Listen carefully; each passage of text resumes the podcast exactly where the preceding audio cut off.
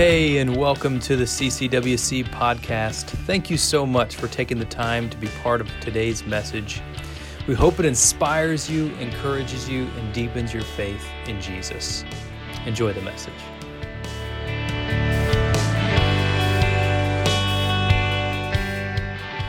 Well, this is kind of an interesting week. Um, we start a new series next week called Fault Lines, and we'll be walking through um, uh, something that's um, uh, loosely affiliated with Steve Deneff's Fault Lines book, uh, one that looks at the different formational things that happen in our lives and a lot of times how those will center on uh, issues in our lives. That being said, this week we, we are in the middle of two series. We concluded one last week, we start one next week. And so this week, as I was uh, praying and thinking about and just having a discussion with many of you actually to kind of discern what God's leading was for the week, um, I was interested to, to recognize how God directed things, and His Spirit has a tendency to do that, to focus on what it looks like to labor for the Lord. And there's a little bit of a play on words there, this being Labor Day weekend, but to labor for the Lord. I want to start today by reading the scripture passage. We're going to read from uh, 1 Corinthians, Paul's letter to the church in Corinth, 1 Corinthians chapter 10. It'll be on the screen, but you can also follow along if you've got it. I'm going to be reading from the NIV translation in English. It reads, starting in verse 23 I have the right to do anything. Maybe I'll pause there for just a moment before I continue. How many of you have said or heard this recently or in the last 18 months specifically? I'll be honest. I'm not excited to preach this today, but I'm mindful of the Spirit, so that's what I'm going to do. I have the right to do anything, you say, but not everything is beneficial.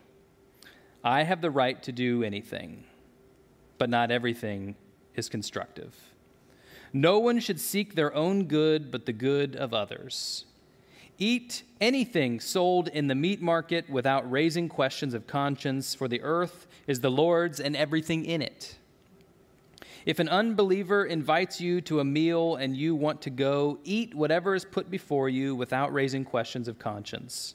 But if someone says to you, This has been offered in sacrifice, then do not eat it, both for the sake of the one who told you and for the sake of conscience. I am referring to the other person's conscience, not yours, for why is my freedom being judged based on an, by another's conscience? If I take part in the meal with, with thanks, thankfulness, why am I denounced because of something I thank God for? So whether you eat or drink or whatever you do, do it all for the glory of God. Do not cause anyone to stumble, whether Jew, Greek, or the church of God, even as I try to please everyone in every way, for I am not seeking my own good, but the good of many, so that they may be saved. And then verse 1 of chapter 11 concludes this portion of the passage Follow my example as I followed the example of Christ.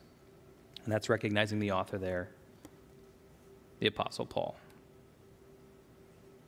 I think I could say amen and pray, and that would be enough. But at the same time, I recognize the fact that contextually, this passage has some very important things for us to say, not just for those who were originally the recipients of the text or this letter, but also for those who are part of the universal body of Christ, which includes you and I. This Labor Day weekend, let me say happy Labor Day weekend. Happy Labor Day weekend, a time where you can join together with family and friends and hopefully spend some time resting, which is in essence the purpose for the holiday. This, this interesting passage, actually, uh, depending upon which English translation you read, has a subheading, and most passages or most portions of a passage will have that. This one in the NIV says, The believer's freedom, while the ESV calls it work for the Lord. It's interesting, there is a, a, a, a, um, a, similarity, or there are similarities between these two the believer's freedom and work for the Lord. There are these, these things that go together, but there's also kind of a contrast as far as the connection between these two as well. While there is a freedom for us to work and a freedom to make decisions in our lives, there's also a fundamental posture, as believers that we are to take. We're to be humble, as he was humble, and we're to serve our God.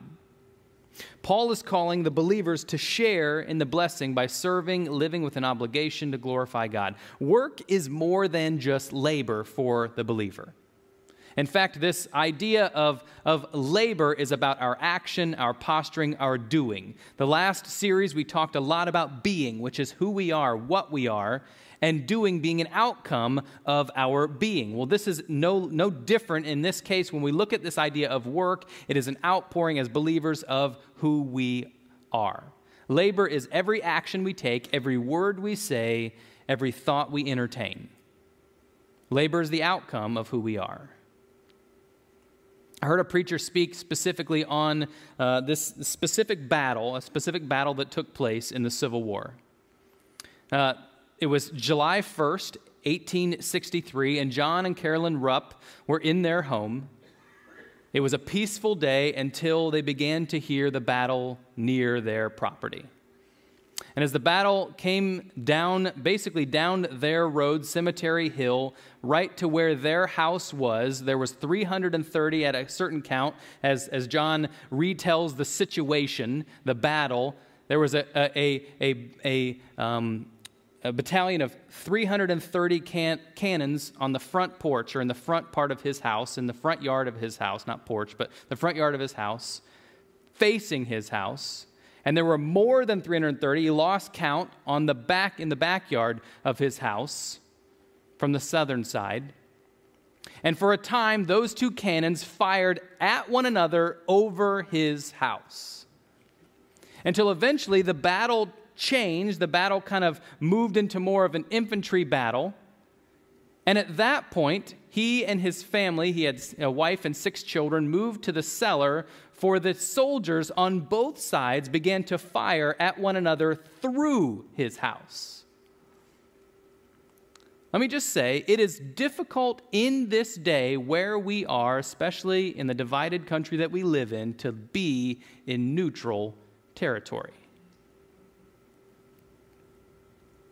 When hand to hand combat finally concluded with the Yankees, as he calls it in the letter, and the, and the front porch, and the rebels on the back porch. He was in neutral ground. And the interesting thing was, being a, a, a person who uh, was, was not necessarily uh, in the battle, in the war, obviously he, he was on a side uh, where he lived, that type of thing, but he was not really in the battle. He wanted to come out and help to try to settle the situation. And let me tell you, I have heard many of you and your thoughts on all the things that have been going on over the course of the last almost two years now.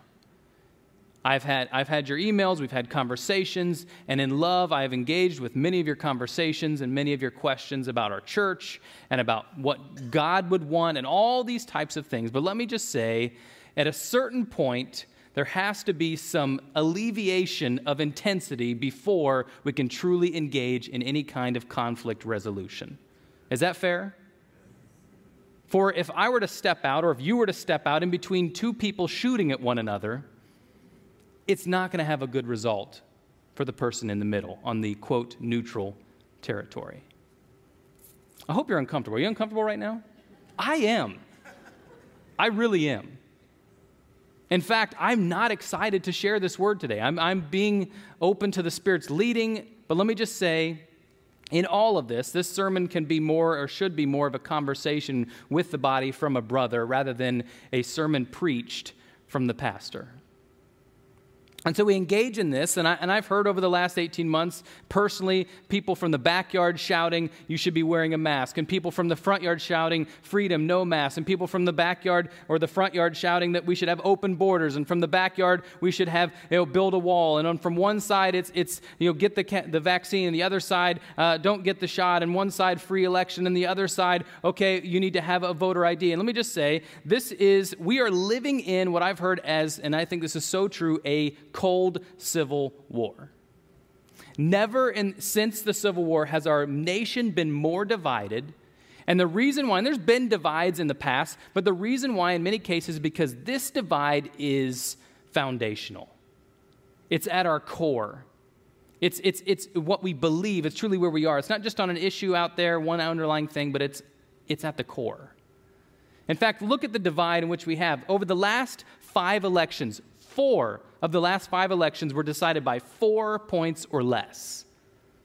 That's, that's almost a 50 50 split.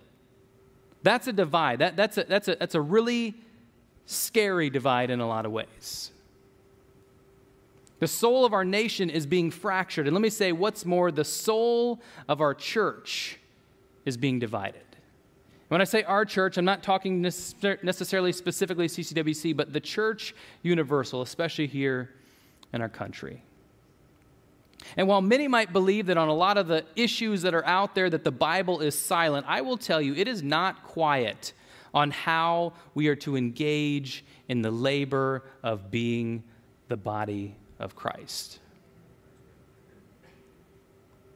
In fact, I'll say this, especially in our lifestyle and when it impacts others.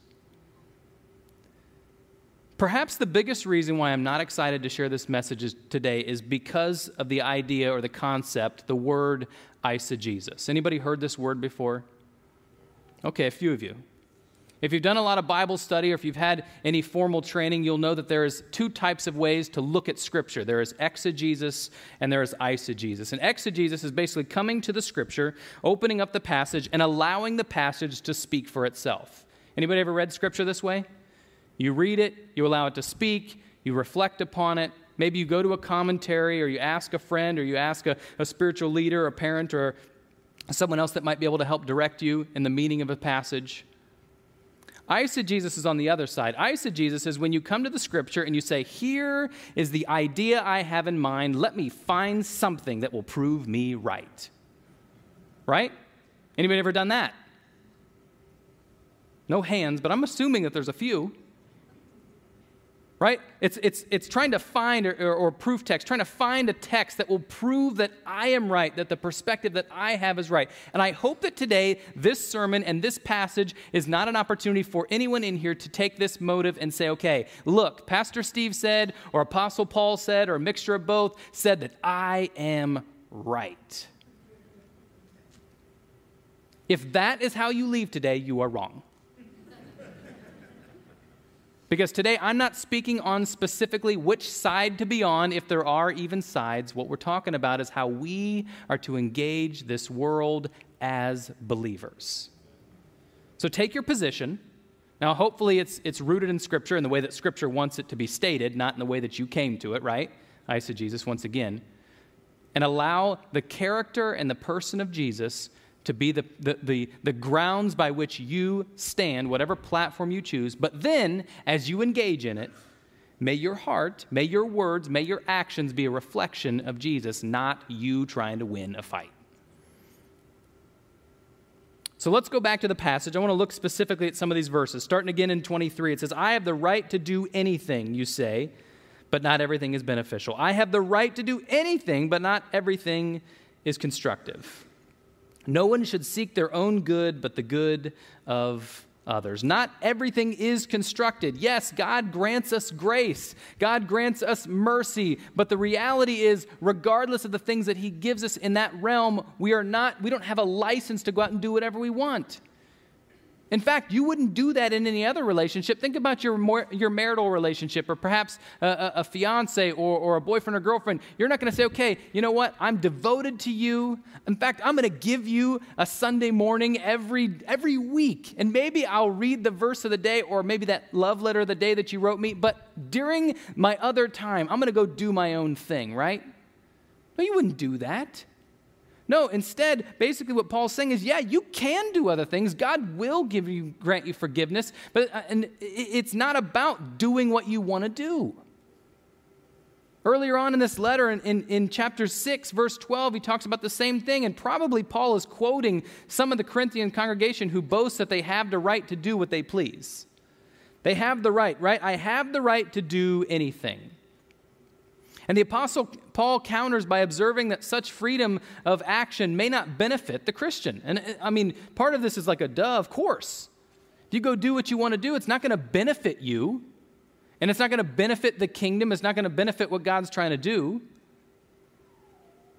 It's not by, by being mastered by anything. One, one may become enslaved by those actions in which they are freely indulged. So think about that for a minute. Okay, sure, you can do whatever you want, but as soon as you begin to do that and engage in this other action or this, this concept, we'll just call it, you know, when we're looking at our labor in, in conversation, of winning the battle, you become a slave to that.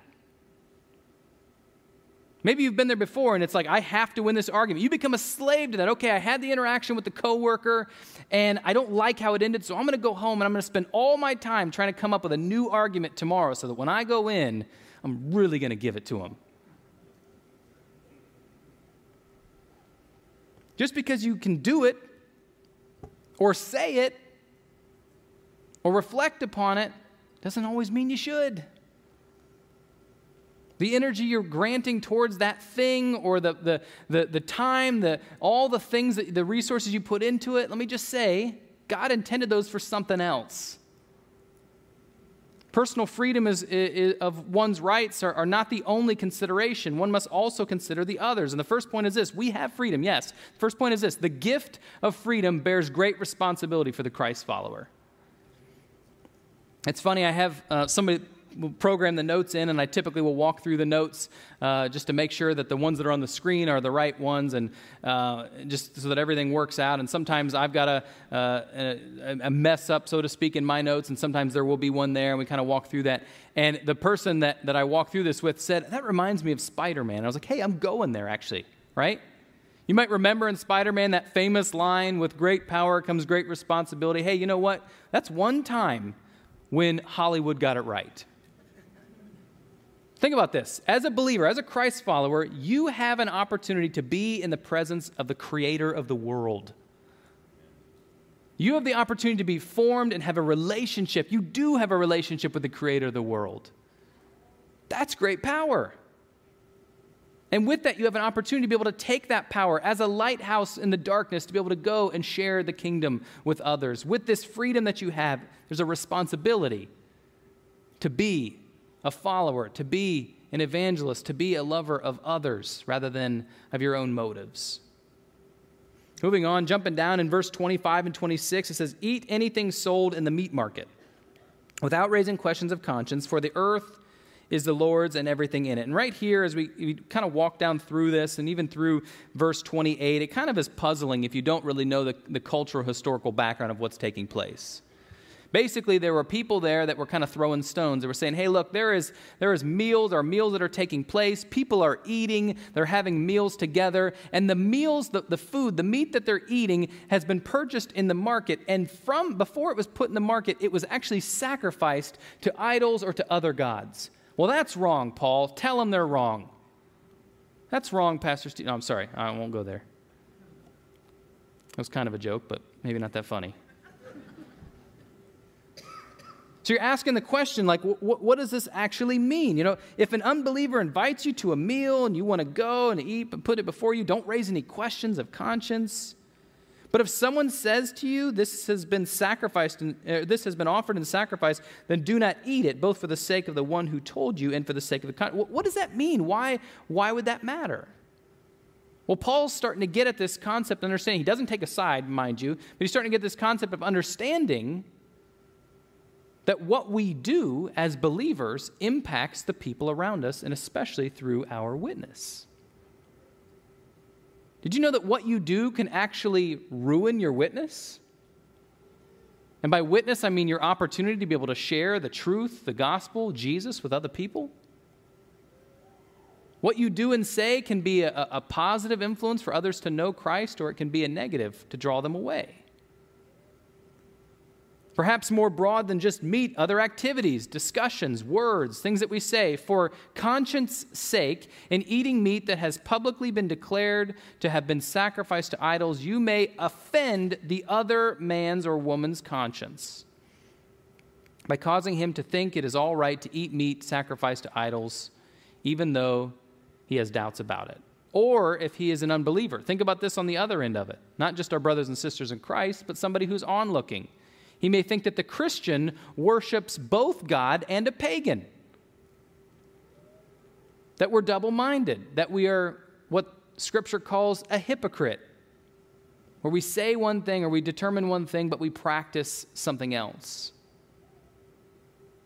Sadly, this might be the belief of many, and I know that we're not supposed to, to play the comparison game, but it sure hurts when we see someone else who's turning off others to the, to the gospel or to the kingdom because their words don't match up to their actions. Their conduct is hypocritical.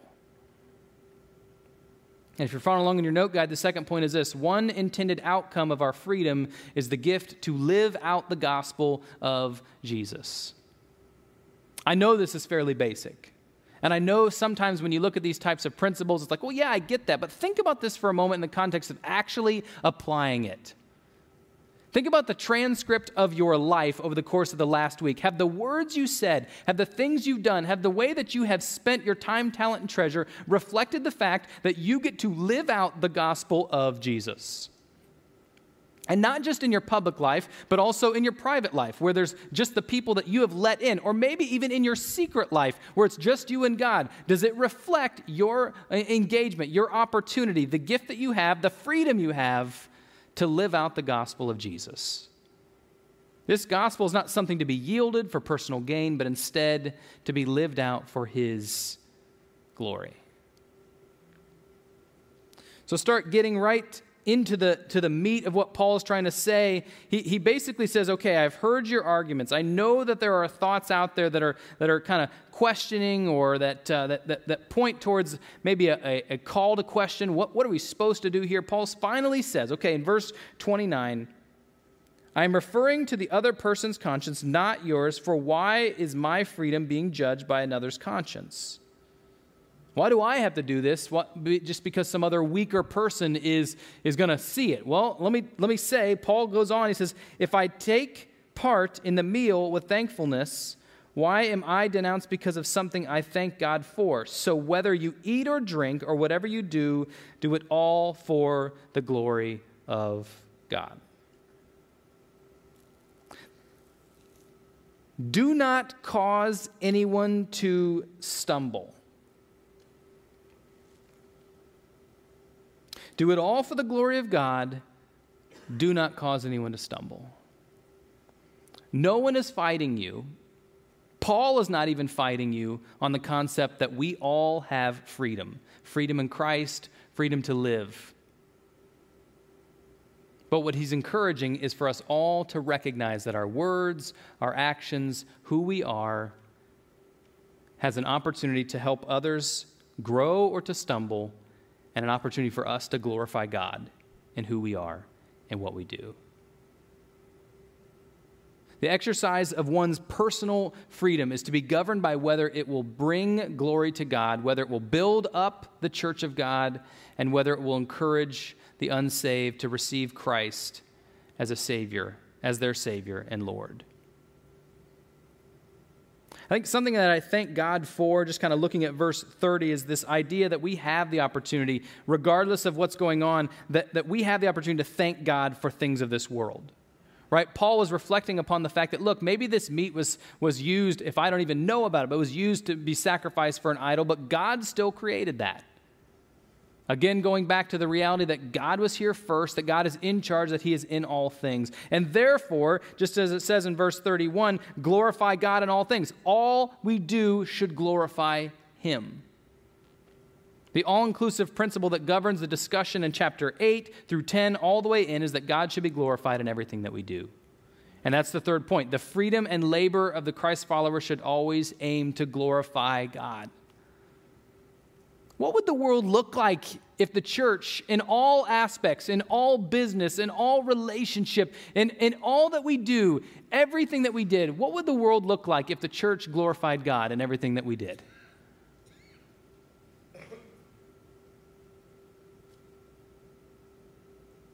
I'm reminded of an interesting story that uh, a, a student told me at one point when I was in youth ministry several years ago. He said he was talking to a friend and he heard this story about how the friend was told by God, told by God to go into a gas station, go back to where the drinks, like the, the refrigerators are the, with the, uh, the soft drinks, and to bounce on one foot and hop on one foot and just kind of stand there and wait.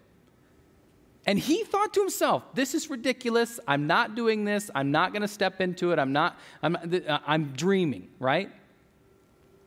And then the friend went to the gas station.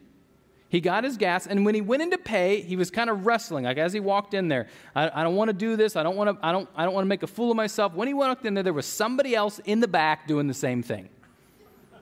Literally, not, not making this up. He went back, he asked the person, and they said, Yeah, I felt like God told me to come and do this. I don't really know him, but he said that somebody else would be doing the same thing, and so I would talk to him. And he was able, and now he didn't bounce on one foot, but he went back and saw the person, and he was able to share the gospel with that person.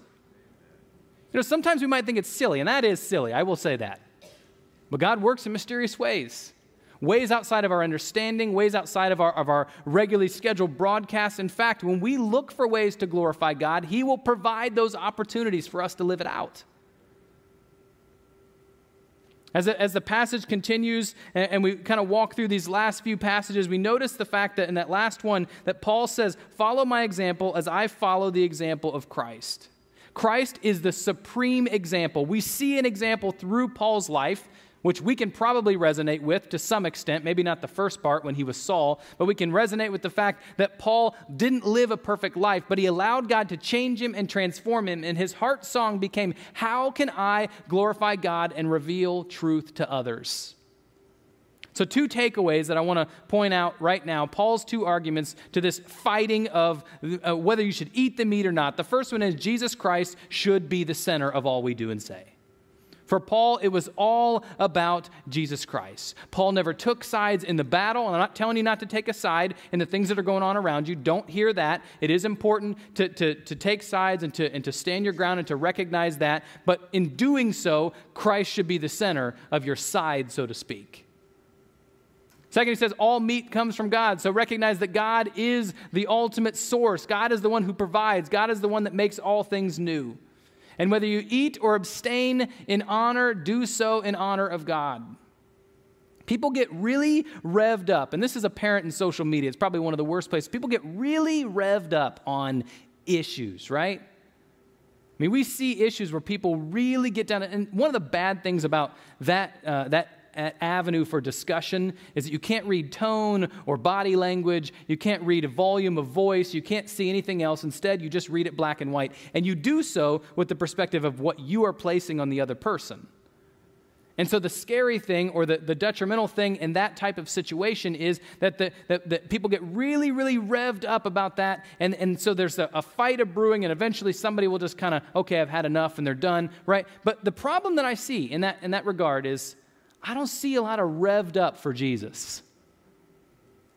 And perhaps this is, this is difficult for the kingdom, and I, am I'm, I'm probably just as guilty. I don't really use social media very much, but uh, when I'm on there, I don't necessarily use the platform to its fullest. But let me just say, let me just say, if that argument, that thing that you are so right on, that you spend so much energy on was the kingdom,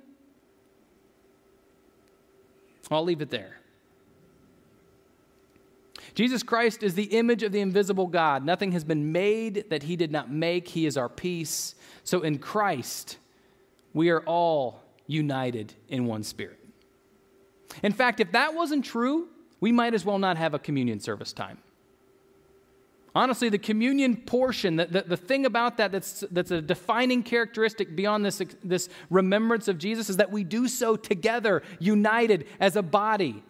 And if we're not united, then we shouldn't be engaging in communion because the word communion means communal, come together. The second point is this if Jesus is the center, other people are the point, meaning, meaning that in Christ, there's a recognition that we are humble and that we reach out and we help others, engage with others. Being right is not the point, winning the battle is not the point. You may have all your facts straight. You may have the, the perfect argument. You may be rooted in all the right resources. Let me just say if you come to it, and, I, and I've had enough. Oh, we're still back. All right. Remember that exegesis, eisegesis situation. You may have all the facts straight. But if you share those facts, if you share your argument, and you're not doing so to glorify God, it's going to have detrimental impact. Then I, w- one more thing, and, I, and we'll move into the communion service portion. You know, authentic discipleship has always been about dying to self, it's about giving far more than it's getting. But here's a, a, a take home in, a, in kind of a flowchart form. Some questions to ask before engaging, some questions to ask before beginning the day at work or before uh, uh, posting something or before talking to somebody in your family or friends that may not have the same opinion or the same perspective. The first one is Are my words or my actions coming from a place of love or fear? Because ultimately, those are the two places, right? I love you, so I want to help you in this. I want, to, I want you to know what's going on, or I'm fearful, so I want to try to get you to do what I think is important. So ask the question is, is the thing that I am so jazzed up about, the thing that I need to share, the words that I have, the actions that I'm going to basically take forth or step forward in, are they coming from a place of love or fear?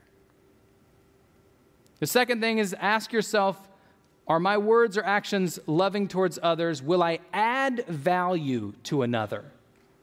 Will I add value to their life to share this, or is it just me trying to get that last jab in so that I get the last word? And then finally, and this is the most important, does this glorify God? Because that's ultimately what it's all about.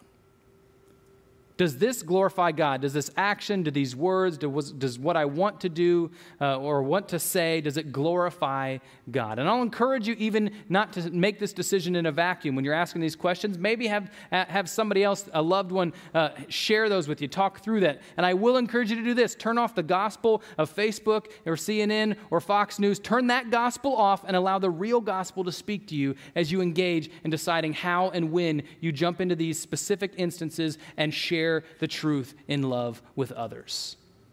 Elevate the other person. Lead the conversation asking, Did I add value to that person?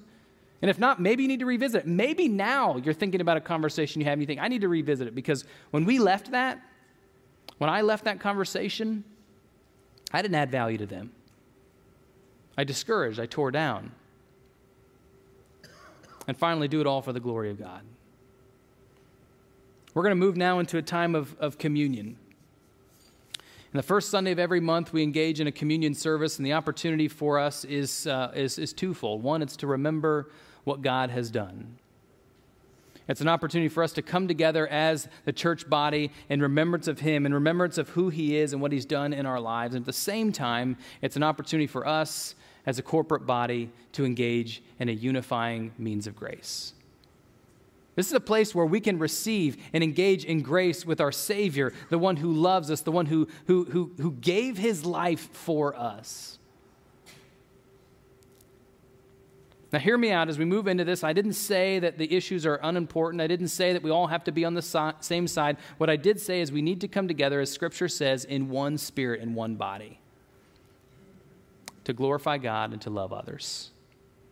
And so, as we engage in this moment, you don't have to look around the room and make sure that everybody's on the same, quote, side as you in other respects. But one thing I do want you to do is look at yourself and recognize okay, is my heart open?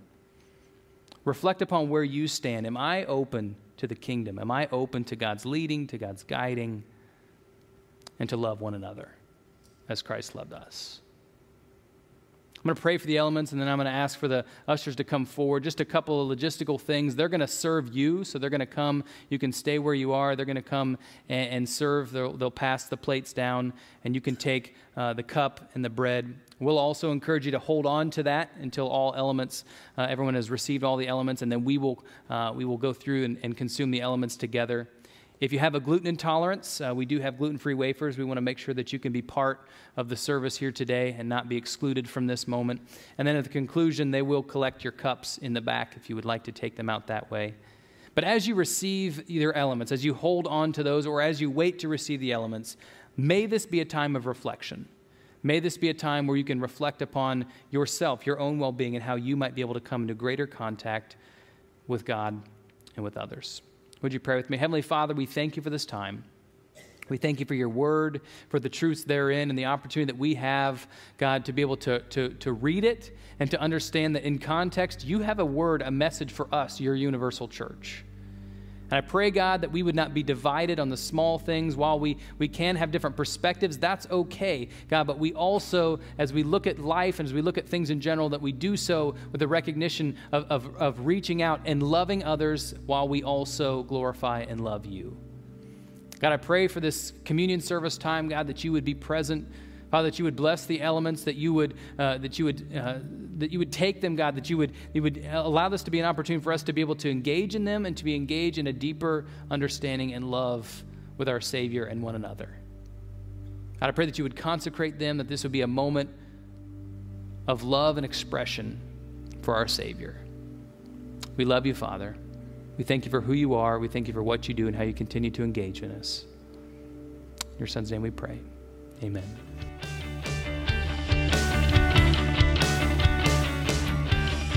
Thank you again for spending time with us today. Thank you especially to those of you who give to CCWC. It is through your faithfulness that makes this ministry possible. Also, if you have any questions about today's teaching or if you want to learn more about CCWC, feel free to contact our office, check the web, or follow us on our social media platforms. If you enjoyed today's podcast, we do encourage you to take a moment to subscribe and share it with friends. Let this be a blessing to someone else that you love in your life. You're always welcome to join us on Sunday morning for worship, or until then, we'll catch you on the next one. God bless.